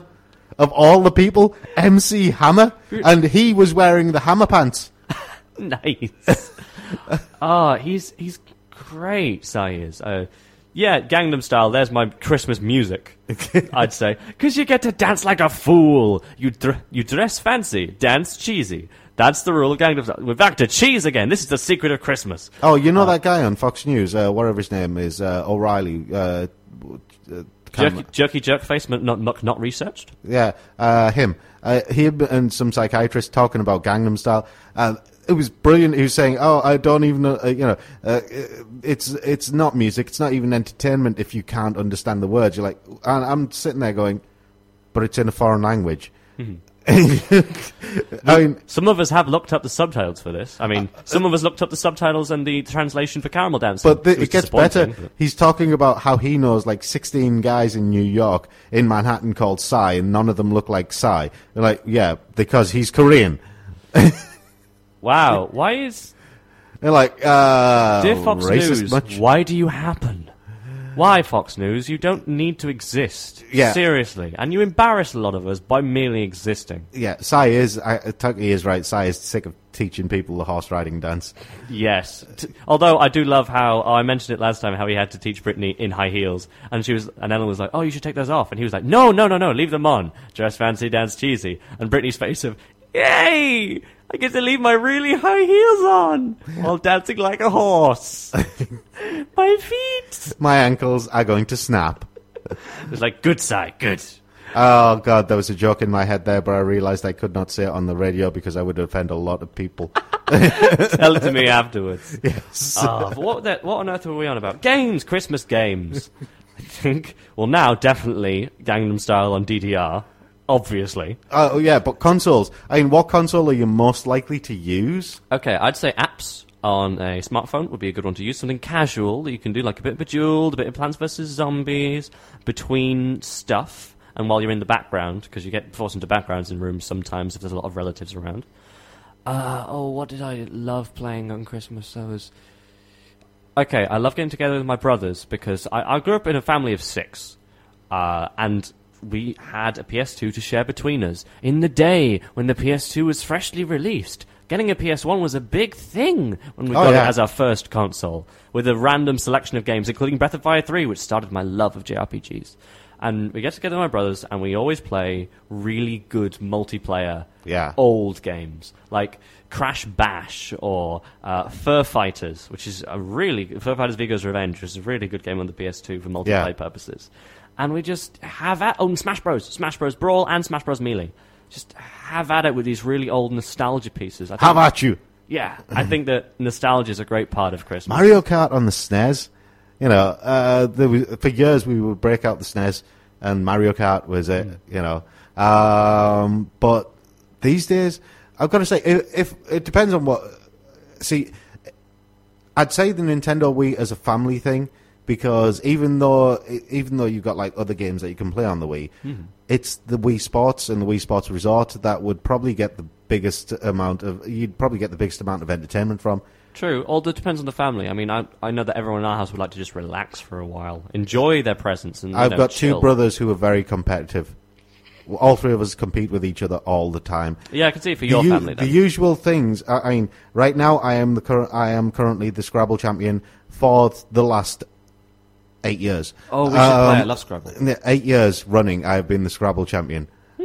Yes, You know how we played Magic that one show? yes. If it's just us two next week, do you want to play Scrabble? we could do. Awesome. What do you think, guys? Plan is formed. A plan is formed. Actually, yeah. Which game would you like me and Rob to play while we're doing radio? Because we have like, if there's only two, two of us in the studio and people are away for a lot of Christmas stuff right now, we can just put a thing between us. And There's Harry it. versus the Walking Dictionary. You guys can play along if you want as well. I mean, it, it, it's possible. We could figure out a way. Why not? Oh, how, I don't know. How about uh, Tucky like play, and then you could be a representative, and people could work with Tucky to have their, their words. We should do something like this. It, it would be so Christmas much fun. special. This is for the Christmas special. Oh yeah, the Christmas. Spe- oh, we have Well, such uh, we, will, plans. we will tell you. We uh, have the such Christmas beautiful plans. Christmas special will just be fun and games. Mm-hmm. There will be challenges to compete, uh, complete, and if you win, if you win the challenges, Mm-hmm. we will be giving out prizes. We do have a stack of prizes to give away. Uh, we'll be giving out all sorts of prizes Mm-hmm. on the Christmas special, 23rd of December. Yep, we're right close to the date. You may have realised that we've not we're not doing a, uh, a Well, giveaway this week. Yeah, we're not doing any give- giveaways until Christmas Day because we're giving away a lot on Christmas. Uh, sorry, uh, Christmas special, because we're giving away a fair few on Yeah, on the we've Christmas got a lot of stuff from old conventions lying around. We've got a lot of new stuff that's small that's lying around, and Yes. yeah, we've got stuff we can do, and some of it's really fun. Like, oh, guys, I don't know if you saw my post ages ago. We've got a Grifball. We've got a, a plushy Grifball from Halo, from uh, the Rooster Teeth and Red versus Blue. It, it's it's really detailed. as Rooster well. Teeth, the man with the most amazing name. No, it's a company. I know, but Rooster Teeth. Person with the most amazing name still Nao Zook. Nao Zook. She's the she's Japanese and she's from the market department at NIS America. ah, yes, yes, yes, yes. Amazing name. Yes. Um, but yes. Uh, so consoles then. What console are you most likely to play at Christmas? What, uh, you know, with the family or by yourself? If we ignore if we get a new game at Christmas. Yes. Okay, because otherwise it would be that one. Yeah. Uh, I would likely play some Warcraft to see which of my friends are online. Because uh, d- d- it's the reason people play MMOs. If you're judgy about an MMO, play one with your friends. That's the main way to enjoy one. Yes, And, so that's right. Play with your friends. and at Christmas, it's really great. Oh, my friends, when we were playing Final Fantasy XI, they threw me a surprise birthday thing on Final Fantasy XI. Uh, just one of them took me out into the fields to train a bit because I was low leveled, and then they all burst out from behind some rocks and lose loads of fireworks because we were all apart at the time. It was the summer holidays, and MMOs are great for stuff like that, definitely. So I'd I'd be on World of Warcraft for a little bit. I'd be hanging out and seeing who was around. I'd probably be on my PSP because I can turn it off and on very casually. It's a very casual console. Uh, playing a bit of Persona 3 because I'm a dungeon whore. Uh, and I would just play loads of dungeoning uh, and then just turn it off when it's time Harry to is the dungeon crawler. Oh, I love it. I love it. Like, oh, it's three o'clock in the morning. Harry's got a PSP in one hand and a cup of tea in the other. He's just lying on the floor trying to crawl out the door. hook the tea to my veins. Oh, I, I, I love a good dungeon crawler. Like Diablo would be fun on Christmas because you get multiplayer mode in. But what about with the family? With the family, uh, Crash Bash, Fur Fighter, Zviga Revenge, both of the Super Smash Bros. Ooh, if we had a PS3, totally all, PlayStation All Stars Battle Royale. Would do. It looks so good, but Hmm. Yeah. I've, I've I'm not able to play it. I'll tell you, uh, I've had a, I've had a chance to try the new Wii U. Oh yeah, you were saying. Yes, uh, I'm seriously impressed. Uh, Nintendo really broke the mold when they brought out the Wii, and they've done it again with the Wii U. Now, a lot of people who haven't actually tried the Wii U have basically been making judgment calls on what it's like, and you know, uh, it's a Nintendo thing, and they're going on the basis of what the Wii was like. Yeah. Well, the Wii was great at first, but then they didn't use it. Well, this is the thing. Gamers, by their nature, are uh, uh, rather elitist and rather snobbish um, because they didn't. They've written the Wii off as a games console, saying, "Oh, you know, you can't. There are no games for it. There are games for it. It's just you know nobody bothered looking for them." Uh, let me make that clear. You didn't bother looking for them. The, ga- the it's the only console that has Tatsuno- uh, that has uh, Tatsunoko versus uh, Capcom. It's the only console that has that. It even has a giant, you know, the uh, huge uh, arcade type joysticks. Huh. Yeah, it's got those. It's the only console that has those. Wow. That's I'm, cool. I'm, I need to stress that the only the only console from the previous generation consoles that had those arcade joysticks. Well, there was the the Xbox. Sorry, uh, no, it was. Tatsunoko versus SNK.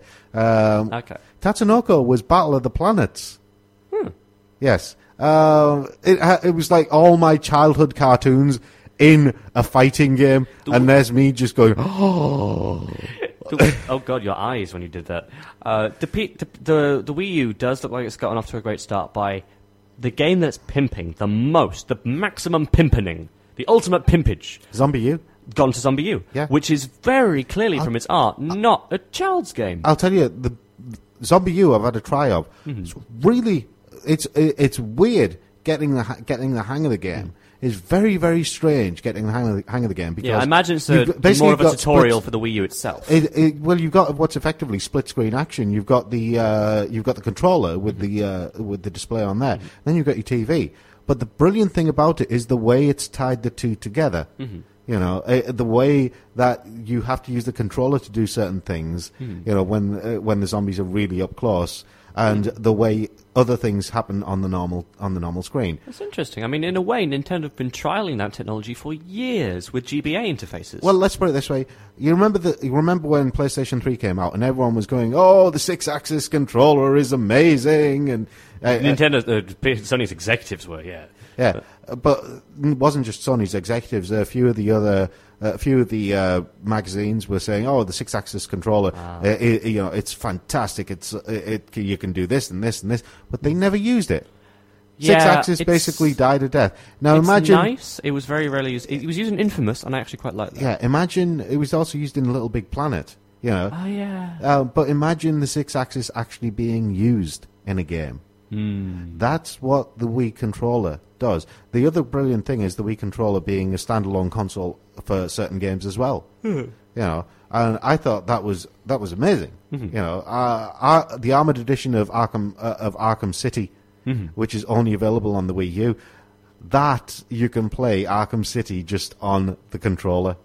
You don't need a TV. That is some good technology. That's what I mean. Uh, right now, it's the most powerful games console in the world. I'm quite proud of Nintendo for that because, oh, to, to and developers, paraphrase, developers are going to going to fall over themselves because they've been waiting for something bigger and badder. Oh yeah, and games do work if you just have one interesting use of the controls, which indie people Yeah. love. I mean, uh, to to quote my feelings on the Wii U and my worries of it is a paraphrase because there's swears uh, from Checkpoint, which is Loading Ready Run series on uh, Penny Arcade TV, uh, which is they quoted someone who said that the Wii U stood up uh, graphically and functionally to the Xbox 360 and the PS3. As soon as Graham uh, Stark had finished the quote, he said, I should bleeping hope so. They've been out for seven years. Yes. And so I'm glad not only has the Wii U stepped up to that, but they've been a new generation console. They've actually got new things. It's improved. It's better, stronger, harder, Yes. farther, but better, faster, with interfaces and touchscreens and all kinds of stuff. Okay, very quick uh, pick of the geek. Your top three recommendations for Christmas gaming. Uh, Persona 3, because it's awesome. Uh, Plants vs. Zombies, it's very casual, easy to pick up, easy to put down, and whichever MMO your friends are playing, it's not antisocial to socialize. Simple as. Uh, what are yours? Um, I would have to say, if you haven't tried it yet, go and try The Secret World. Oh, yeah, I've bought that. I need to play it. Yes, I'm not even. Uh, I won't suggest Eve because Eve, uh, Eve is a bit of a, a bit of a chore. It's more like a job to some people. Yeah, by all means, Um, don't but the start WoW Secret you've World, if you if you get a chance, give it a try. It is a. V- I don't play it for the game. I play it for what I find out. Hmm. I play it for you know the mysteries. I play it for the conspiracies. You play an MMO for the story? It's rare. That's really awesome. Yeah, that, that's unheard of. I mean, this is the thing. The whole idea behind it was that all of the conspiracies, all of the mysteries, everything was real. Every myth and legend is truth. Yeah. but hidden. But this is the thing: finding out what's behind all of it is that's the that's what I love about that game. It's actually managed to catch my attention in a way that no other MMO has. Nice. I mean, we both were looking forward to it for ages, given Yeah. the openness of it. Um, Tucky says Wii Sports Bowling. I have to. I, I, I'm not going to say the. Wii Sports Bowling. I'm going to say Wii Sports in general is another Christmas recommendation. Or Wii Sports Resort if you if you've got it. Wii Sports Resort has all the has all the games, but it's a lot. It's put together better and it's a lot more developed. Has the uh, little dongle that makes the controller more sensitive. Archery is a brilliant one.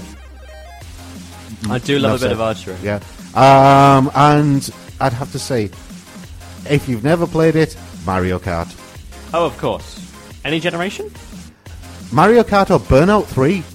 Ah, Burnout 3 really changed the whole driving ga- driving game, very nice. and I'll explain why when we come back.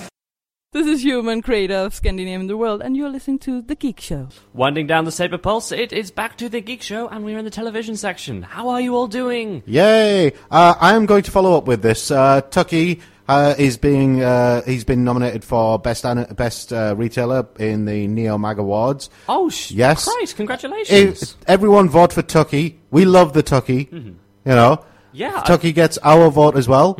well, we've got to say, it's not only favoritism here, because it is a bit of favoritism. Well, also, no, there's there's there's loads of favoritism. There's not a bit, but Oh, you know, exactly. Tucky Thing is one of the best retailers we know. Oh yeah, he is. He's an online retail. He's attempted to do shop retail. I heard you say recently. Yeah. Uh, he's running his own convention. He goes to loads of other conventions. And the thing is, out of everyone we've met at cons, Tucky is genuinely passionate about getting genuine products out there and hoping that series get the money they deserve. Yeah. Uh, he's insanely focused on that, and I'm really happy someone is. I mean, uh, he's up against some stiff competition. Uh, you know, Amazon. Uh, yes, Amazon, HMV, Play.com, United Publications, the, uh, the Sheffield Space Centre. How did you get into this listing? This is really big people. I know. I, I'm impressed, Tucky. Yeah. I'm seriously, uh, I'm seriously impressed. the The problem is, I'm looking through this Neo Mag Neo Mag list. Actually, we'll talk about that when we get to animation. Right? Let's talk about. Uh, we'll leave that to leave that to one side. Let's Well, talk can- about TV before I do anything else. Which TV shows do you think? And this is for all of you. This, which TV shows do you think deserve a Christmas special? Yes, we know of all too well which ones don't and which ones tried and failed in horrible, firing agony. Uh, but which things do you think? And it's not just like which TV series is, because Christmas specials happen a lot of just like a one-off uh, TV version, like the whole Pratchett thing. Uh, started out as uh, the Hogfather had a one-off special, and they went, "Oh my god, this is a great revenue source." Oh my god, loads of money. Oh my god, old dollars. We should make another thing like this. And then I did the color of magic, and it was amazing. And then I did the going postal. It was okay. It was, it was apparently good, but not as good as the other two Yes, because it lacked uh, that guy, David Jason. Yeah, David Jason. Uh, it wasn't just that it lacked that guy. They had to compress it a lot, and so they missed out certain bits, which made the story brilliant. Also, it was one of it's one of Pratchett's later Discworld novels.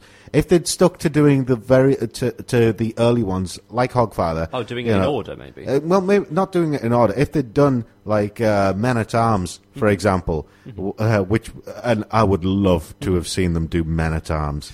Or, or guards, guards. Even you know Oh, when yeah. they introduced Captain Carrot, who and the reason why he's called Carrot is because he's you know he's shaped like a carrot. You know, uh, thin waist, huge shoulders. oh, I'd love Monstrous Regiment would make a nice Christmas special. Monstrous Regiment would be brilliant. It's so colourful in that way. Yeah, he- There's yeah. a vampire addicted to coffee. No, uh, the e- the ego who's actually an egorina, um, who says the, the this li- the the be- had the best line. You know, he's suffering from multiple. What do you mean multiple? Uh, uh, well, multiple, as in everything is multiple. you know, all his injuries. He's got multiple of every injury. Oh yeah, totally. I'd say I'd say yeah. More Pratchett is basically one thing, definitely. Uh, I'd say a one-off Christmas special of a book from the Icewind Dale trilogy by R.A. Salvatore, which is the Legend of Drizzt, the, or Drizzt the Eminence Nibbaranzen, uh, Dark Elf. He's a drow, and the Icewind Dale trilogy was the first one that introduced him. I can't remember the first the name of the first book from it. Ah, but it's good. yeah, but what TV show deserves a Christmas special? What's TV show? Sherlock. Sherlock. I, I want more Sherlock. Doctor Who's going to have a Christmas special anyway. QI could have two Christmas specials. I'd go with that. One for Stephen Fry and another one for Stephen Fry. Uh, Yes. one for you, one for you again, Stephen. Good, Stephen. Do Because- more stuff, Stephen. Because there's not enough Stephen Fry on TV already. Oh my god. no, you're right, there isn't. He should read all the audiobooks. Oh, what I want for Christmas, I want Stephen Fry doing an audio reading of, jo- of John Green's The Fault in Our Stars. I thought you'd just want Stephen Fry to do the reading to you personally. Oh yeah, by my bedside. That's what I mean. Tell me a story, Stephen. Oh, if he gets kids, oh, why wouldn't he? Oh, actually, no, because if your dad dies and it's also Stephen Fry, that's your world gone. Oh, I'm depressed myself. Anyway, Take yes. it back, Jesus. What about you guys? And what about you, uh, the, all the listeners out there? What TV show do you think deserves a Christmas special? Nobody, no, not one of you should ever say Red Dwarf. Uh, yeah. Red Dwarf did the Christmas special. Uh, I should never do another one. Blackadder did a Christmas spe- special and then made the mistake of doing another one. We saw what happened there. The first Christmas special that Blackadder did, you know, Blackadder, uh, Which one was which? Because Blackadder's Christmas Carol was the very first Blackadder Christmas. Uh, I've not seen that one. I've Christmas seen the one where they go through time. Yeah, Blackadder back and forth, which was awful. Uh, Blackadder's Christmas uh, Christmas Carol was basically where uh, Blackadder is he's really he, he you know he's he runs a shop where he's really generous with everybody and he's always helping everybody. He's always kind to everybody and Oh, and he's visited by three ghosts that make him surly and yeah, Surly and a. Scrooge, and he the people who he's Surly and a Scrooge to are Queen Victoria and Prince Albert. nice. So okay, yeah, that I need to see. That's on my list. um, after that they should never have made another Blackadder special. Ooh, the Muppet Show Christmas special. I, I like Jim Henson at Christmas. That's the thing. Henson Alternative exists now. They're a new thing. They're, they're, they're independent of Disney. Yes. That's why they're doing YouTube work. Yes. They should do something. And Brian Henson works there. Ah, all the interview wants. Um, oh, bloody hell. Which which TV series should get a Christmas special? More for Futurama. I would love to see more Futurama, just because it's amazing. Um, Game of Thrones, would that work? no, Game of Thrones Christmas special. That'd be strange and disturbing. Oh Um, no, they'd, they'd have to find some way to translate. So it'd be like the day when you get rid of things you won't need through the winter. Oh, do you know what? Because you know, in winter you you take what you need and not anything else. Have you seen the thing about the uh, news news night when Jerry pa- Jeremy Paxman did the weather? Oh, maybe I can't remember. Uh, and he's like, uh, yeah, uh, it's going to be raining in some parts, parts where it's raining, and in other parts where it's not raining, it won't be raining. That's the weather. that was it. and then it- Oh. the, the next night he had to do he had to do it again. Is like, uh, and tonight's weather report. Take an umbrella. oh, oh, okay, I got one. I got one. the ultimate QI Christmas panel. Who? Yes. So it would have to be Stephen Fry hosting, and then the four people you want to see most at Christmas on TV doing something. I think I would like uh, it to be Stephen Fry hosting, uh, Tim Minchin, who would be fantastic on Alan Davies, of course. You need Alan Davies on there. No, I think for the Christmas for the for a Christmas special, Alan Davies should be hosting. Oh yeah, he's done that sometimes, hasn't he? Yes, uh, Tucky says Heroes if it was still around. Oh God, yeah, definitely. Heroes Heroes Christmas in special. Series One. Oh yes, Johnny uh, Jacob Afro guy. I totally agree with you. Johnny Bravo Christmas special. it has to be done. You know you want a Johnny Bravo Christmas special. Do the monkey. Sure, fantastic. Oh, Cartoon Network mashup Christmas special. Cartoon Network has crossovers. All well, I used to have crossovers all the time when it had content. Uh, yeah, totally. There should be a mashup of old Cartoon Network and things like Johnny Bravo and Dexter's Lab. Do you know what I like? Yeah, right, because they do do Christmas shows in spl- things like NCIS. Oh yeah. But you know what I like about them? They they try, you know, they have the Christmas thing in the background Yeah. of it. Takes Uh, a back seat. You know, it takes a back seat. Um, it might still have a Christmassy message, but uh, I like the way they do that. Mm-hmm. You know, they don't make a huge song and dance about it. It's very, uh, it's very understated, Mm. and I do quite like that kind of Christmas Christmas uh, episode. Oh yeah, definitely. Okay, okay. I think I figured out my QI panel. It would be Alan Ho- Alan Davies hosting, and then the two sides would be like against each other, and it would be combined points of Fry and Laurie versus Tim Minchin and Dara O'Briain. Oh no, but uh, you should have Stephen Fry as uh, Jeeves, uh, Hugh Laurie, uh, Hugh Make Laurie, and no, Wooster. no, Hugh Laurie is House. Oh, I'm, I'm trying to think. I think. if they actually did it in them in their most memorable characters, I'm trying to think of what Tim Minchin's done acting wise. Benedict and his, Cumberbatch as Sherlock. ah, too much fandom can't contain. No, uh, but if they actually did it, and Matt Smith as Doctor Who. yeah, if they did it in their roles, and Oh. then and then you have um, Alan Davies uh, as what's it? Because he used to play that TV detective. Oh, Jonathan Creek. yeah, uh, Alan Davies as Jonathan Creek. That'd be interesting. Doing a bit of role play on the TV like that. That would be awesome. No, wait, that's what they do in The Weakest Link. Yes, Tucky is trying to say Scooby currently. Uh, apparently, Johnny Bravo did the uh, Bleepy Do cro- uh, crossover, which was class. oh yeah, he did, and it was so stupid. It was. Yes, it was apparently hilarious. Scooby is still a swear. I still don't understand that. Does anyone know why? Are we allowed to say it on radio? I hope we are. There was a whole Scooby trend a while ago. It was like a Yes. few years back. I hope it. I still. It's so interesting. Should we make up a meaning for it? Because Yes. it, it doesn't have to be like anything super rude. Because remember, there's swear words out there that are rude for really innocuous things like female dog or pregnant fish. Yes, Pregnant fish. That the word for that is actually. I think I figured it out. It seems to be just the just the word Scooby. Scooby. Very. Oh, sorry. Scoob. Scoob. Yeah, Well, as in scuba dive. Can you type yeah. scuba? Uh, uh, if you just type in, because I've just tried typing in Scoob Mm-hmm. and then space Y, and it's just come up with uh, the uh, stars for Scoob. So apparently, Scoob is the uh, is this term that nobody seems to know whether it's swearing or not. Hmm. Yes. Your challenge is to try and invent a fun thing which the word scoob could be a swear version of. And don't forget that swears happen for innocuous things. It could be a bottle of Coke in a hat. Yes. It could be an upside down chair. Yes. Anyway, um, We're going Uh, to go into the animation graphic literature section. very quick question though: What book or comic or game would you like to see have a Christmas special?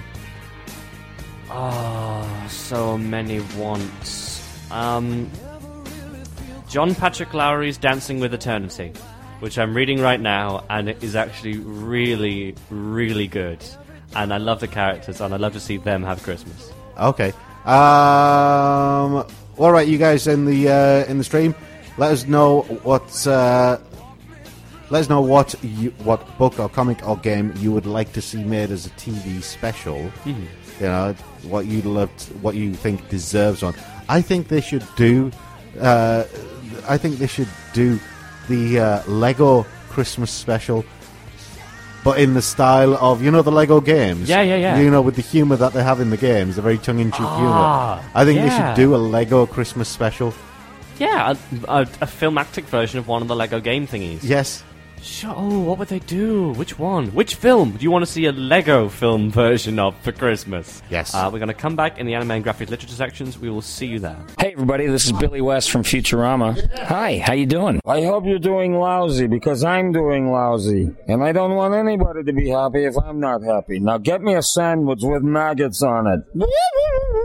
Alright, this is Zapp Brannigan. You're listening to The Geek Show on 104.5 CVFM. Hey, and welcome back. This is 104.5 CVFM. You're with The Geek Show. I was about to say Literary Loitering, but you're with The Geek Show. Literary Loitering is the other show that I do. Oh, Uh, I, dare, I have a dare you, I think. I, on Literary Loitering, can you review uh, John Green's The Fault in Our Stars? I will try, but it may not be this week. Okay, you- are you aware of the book? Yes. Okay, cool. 'Cause guys, guys, there's a YouTuber and like Nerdfight. He's the guy, one of the guys from the Vlogbrothers who made the whole what the word Nerdfighter is and all that stuff and Nerdfighteria. His book is now like number one in loads of countries and it's on the Times' best book of 2012 list. Yes. and it's it and like and it's the number one spot above everyone else, including J.K. Rowling. And basically, as an adult, uh, John Green's reaction was to go, "Oh my god, this is amazing! Oh my Uh, God, I- I'm, card. I'm so happy for him. I need to read this book. I, I respect the man a lot. I hope the book lives up to it. But yeah, Yes. he's the author of things like Looking for Alaska as well, and he gets taught in schools. So good for him. Yes. Anyway, uh, we are in the final section, uh, animation, graphic literature. Um, before we, because we don't really have any questions for this because we covered most of the uh, covered a lot of stuff. Um, I, do want to talk about the the Neo Awards a little bit. Um, we do have a couple of pick of the geeks. Uh, Yeah, we need to look into this. do you know and the, pr- the the problem I have with Neo is because uh, because of the stuff that I do, Hmm. right? Uh, because of the crit- uh, because uh, the job that, that I do as a critic, Hmm. I uh, I get to watch all these shows before they're uh, they're officially released in this country. Ah, you know. I get to watch them be on their official release over, Oh, in, so over in Japan or in the Do the you States. not want to see like large disclosive adverts for "Here's a new series," and you're like, "Yeah," and it was terrible. No, no. Uh, I mean, they've got like the in their uh, anime category here. They've got the Tatami Galaxy, Welcome to the NHK, Zammed Lost Memories, Clanar, Broken Blade, Angel Beats, Spice and Wolf, Pantheon Stocking with Garter Belt, Blue Exorcist, Squid Girl, Puella, uh, Mad, uh, Ma, uh, oh, Madoka, I'll call it Shiki, uh, Shiki, The World God Only Knows, Chaos Head, Samurai Girls, and Princess Jellyfish. Right? Princess Jellyfish is not the same as Squid Girl. Okay. Now, I- it's key to know I want to say something very quickly about Princess Jellyfish.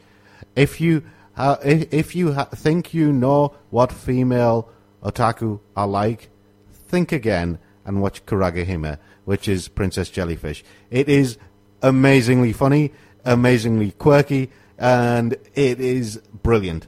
Hmm, sounds like Kirsten Scholl. That's a good review. Well, let's put it this way: it it gets a nine from me. Ooh, uh, for regular listeners will know that Rob is hard to please, and a nine is. Very rare. hard to please. A nine is rare. Rarest is ten, Yeah. which only two shows have got in thirty years. A ten is you need to buy the box set now. Yeah, the Tatami Galaxy also gets a nine from me. By the way, if you've never seen it, it's very wibbly. Um, a lot of, asks a lot of questions of the viewer, so be prepared if you are going to watch it. Oh, there's an interesting category. Um, best franchise. Yes, That's an interesting one to use. best franchise, and I note that One Piece is not on there. What the hell, Neo? Like serious. Yes, The ones that are on there, by the way, are Naruto, Bleach, Dragon Ball. If One Piece isn't on there, how the hell is Dragon Ball? It is ancient. Uh, yeah, but remember, Full Metal Alchemist. because of the gets- license, because of Four Kids, because of the Funimation license, One Piece is not re- has not been released in the West. No, no, but Funimation have made new ones, and Fun- they're great. Yeah, but it's not been released here. But they have DVDs in, in America. Yeah, it's not here. Is this British specific? This is specific. It's the Neo Awards. Ah. Neo only covers this country. Come on, Funimation. We actually, I, I really like the new One Piece dub. Genuinely, there's some great voice actors working on it. Brina Palencia, uh, Chris Sabat. These people know their stuff. And We know their stuff. and the other one is Fairy Tail, which I find to be it's all right. Fairy it's a bit Tale is basically it's basically trying to be One Piece. yeah. Um, I think that it does jokes in the wrong places. Is the problem. Well, the thing is, uh, Fairy Tail.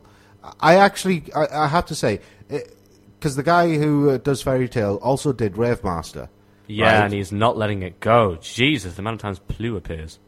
But the thing is, um, I actually preferred Rave Master to Fairy Tail. Wow, that's curious. and it would have been great if they'd actually ended the manga where the, where it was where it should have ended instead of bringing. Uh, uh, well, uh, uh, this is a huge spoiler for anyone who hasn't read the manga, right? Please note that we don't. I don't know. Are you encouraging people to read the manga? No, I'm not encouraging people to read the manga. I'm just saying I I, preferred wouldn't. Mm-hmm. it to Fairy Tail. Fairy Tail is not as good as Rave Master, right? Or Rave, or whatever you want to call it. The, at the end of, uh, the, I mean, in Rave Master, he plays around with ideas a lot more than he does in Fairy Tail, for a start. And at the end of Rave Master, spoiler here, the uh, the main character Haru, the Rave Master, Mm-hmm. basically dies. Oh, Right, the, it's the whole hero dies at the end, and the main female character because she, the two of them are in love with each other. Because she actually has to kill him Mm-hmm. to save the world, she loses her memory of him completely. Oh, so it has so- that bittersweet, tragic ending. And I think it would have been brilliant if all the way up to that, and then they had this huge, outstanding ending, and then the, he went and spoiled it. yeah. Did they pull a Superman? Yes, they pulled a Superman. Oh, great. Oh, guys, I recently got linked. Actually, just very briefly on a tangent here. I recently got linked to the Justice League's uh, episode of the Death of Superman. Oh, it's nigh perfect. It's it's brilliant because everyone reacts accordingly.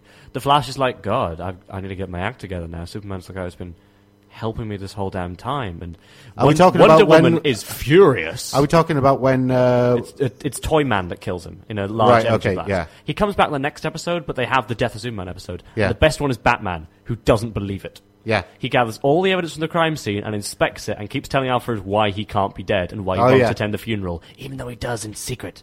And I, I, it's, perfect. It's absolutely pitch perfect for what those characters would think. And yes, I'm glad that episode ag- happened. I agree with you.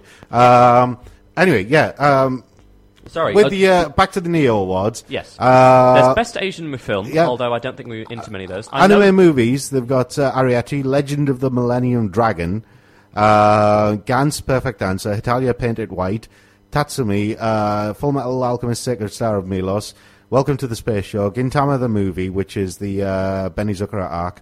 Uh, sorry, Benizakura arc. Uh, Tales of Vesperia, the first strike, which uh, I watched like three or four years ago. Um, Yeah, I'm, I'm Ninja Scroll, uh, Berserk, Egg of the King, uh, Mardock Scramble, the first compression, and another Berserk, Egg of the King. For those who are wondering, the Ghibli contribution to that one is Arrietty. Yes. Uh, and therefore, the one that I would actually vote for, and probably will this evening, is also Arrietty. Um, I, I do genuinely love that. if film. I have to, uh, to be honest, I think that uh, off that list, Arrietty is arguably the best there, followed possibly by Berserk, Egg of the King. Now, Sorry, Egg of the King, I think. it's Kind of No, those of you who have never have never heard of Berserk or never watched Berserk, it is a very very violent story, but the violence actually has meaning. Hmm. It's not one of those where it's violent for the sake of being violent. Um, the character of Guts, the way he, you know, his life is all, he, you know, it, the story of his life is all about violence. Mm-hmm. You know, it's it's basically the age he's in, everything like that. And there's a there's a huge, it, it's one of the best things about Berserk is the difference between Guts, who is actually on the side of good, mm-hmm. and you know he's uh, he's full of anger and rage and hatred, and then you have Griffith, who's on the side of evil, but he's cold and calculating and beautiful, and I, lo- uh, you know, he is. That's the way he's portrayed. He and I love the fact that the polar opposites, and where you'd expect Guts to be the evil guy, he's not.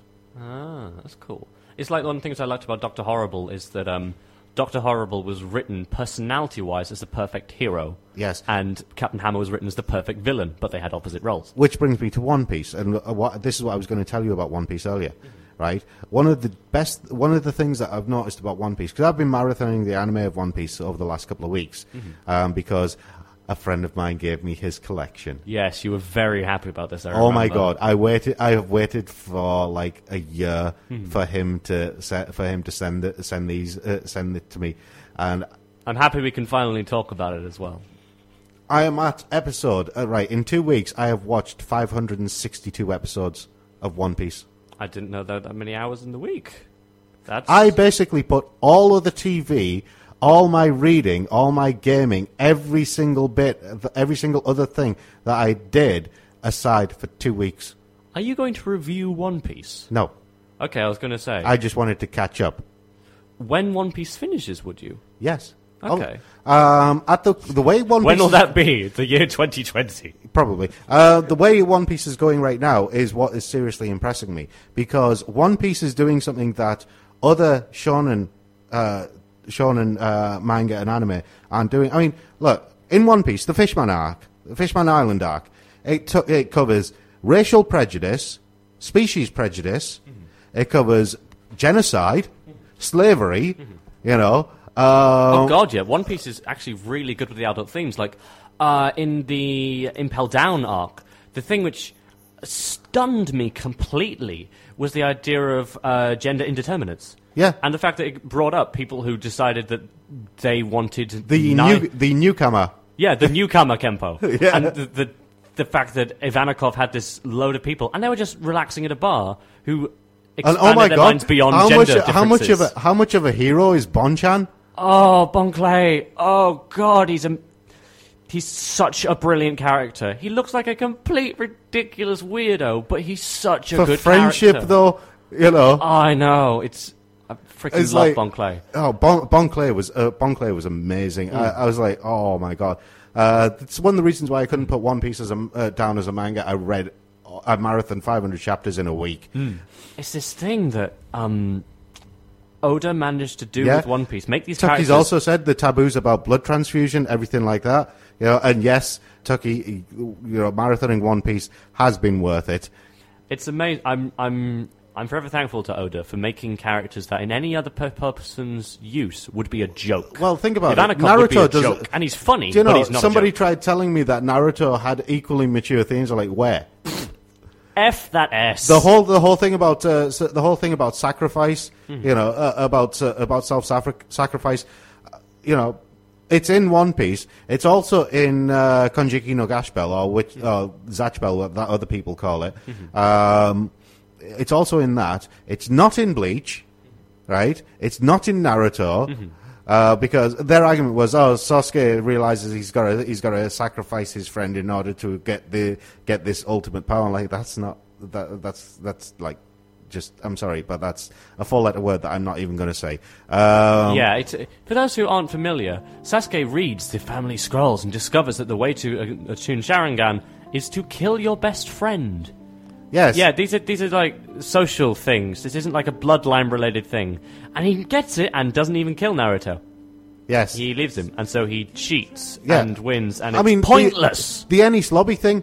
Mm. I mean, secret government organizations assassinating people, killing, you know, Oh, uh, and the whole thing with the mm. Buster call, And- you yeah. know, the destruction of the island of Ohara, just because they wanted to know the truth. Mm. Oh, and all the reasons why Robin is a brilliant character. Yeah. Oh. Sorry, yes. Go on to the. We'll link up the Neo website. I'll do it as soon as uh, the show finishes. Let me put it this way: I can get all you. Bleach and Naruto fans out there, right? All you, all you fans of Full Metal Alchemist, all of you who think you know shonen manga, shonen anime, a, a, what makes a good shonen adventure story. Mm-hmm. If you've never read One Piece, then no, you do not know. Yeah, or at least you can't cast the final word. No, you basically are talking out of your posterior if Yeah. you think you know what a good shonen adventure has. Mm. One Piece is the very last word in Shonen Adventure, and yeah, over Christmas, it's crazy wazzy fun. Marathon some One Piece. Yes, There we do go. it. Get the family round or something, or your Gather around and uh, let's let's And learn here- let's learn what pirates should really be like. Hear the epic tale of Monkey D. Luffy and crew. Yes. Anyway, uh, by the will of D, we are at the end of the show. we have rambled on. We've had a really fun time, and we hope you have too. It's been great talking to you in the chat. Yes. Uh, listen to this episode and other episodes as soon as they're edited and downloaded from thegeekshow.co.uk. Follow us on Twitter at TGS underscore The Geek Show. Find us on Facebook. We're on Steam as well, and my, and my enemy list. Yes. Uh, we're every week here, 6 till 8, and we do have two more episodes this year, finishing on the Christmas special, which we're looking forward to because it's going to be so much fun. yes. Have an excellent time. Look forward to Christmas, and Yes. we'll see you again, same bat time, same bat place next week.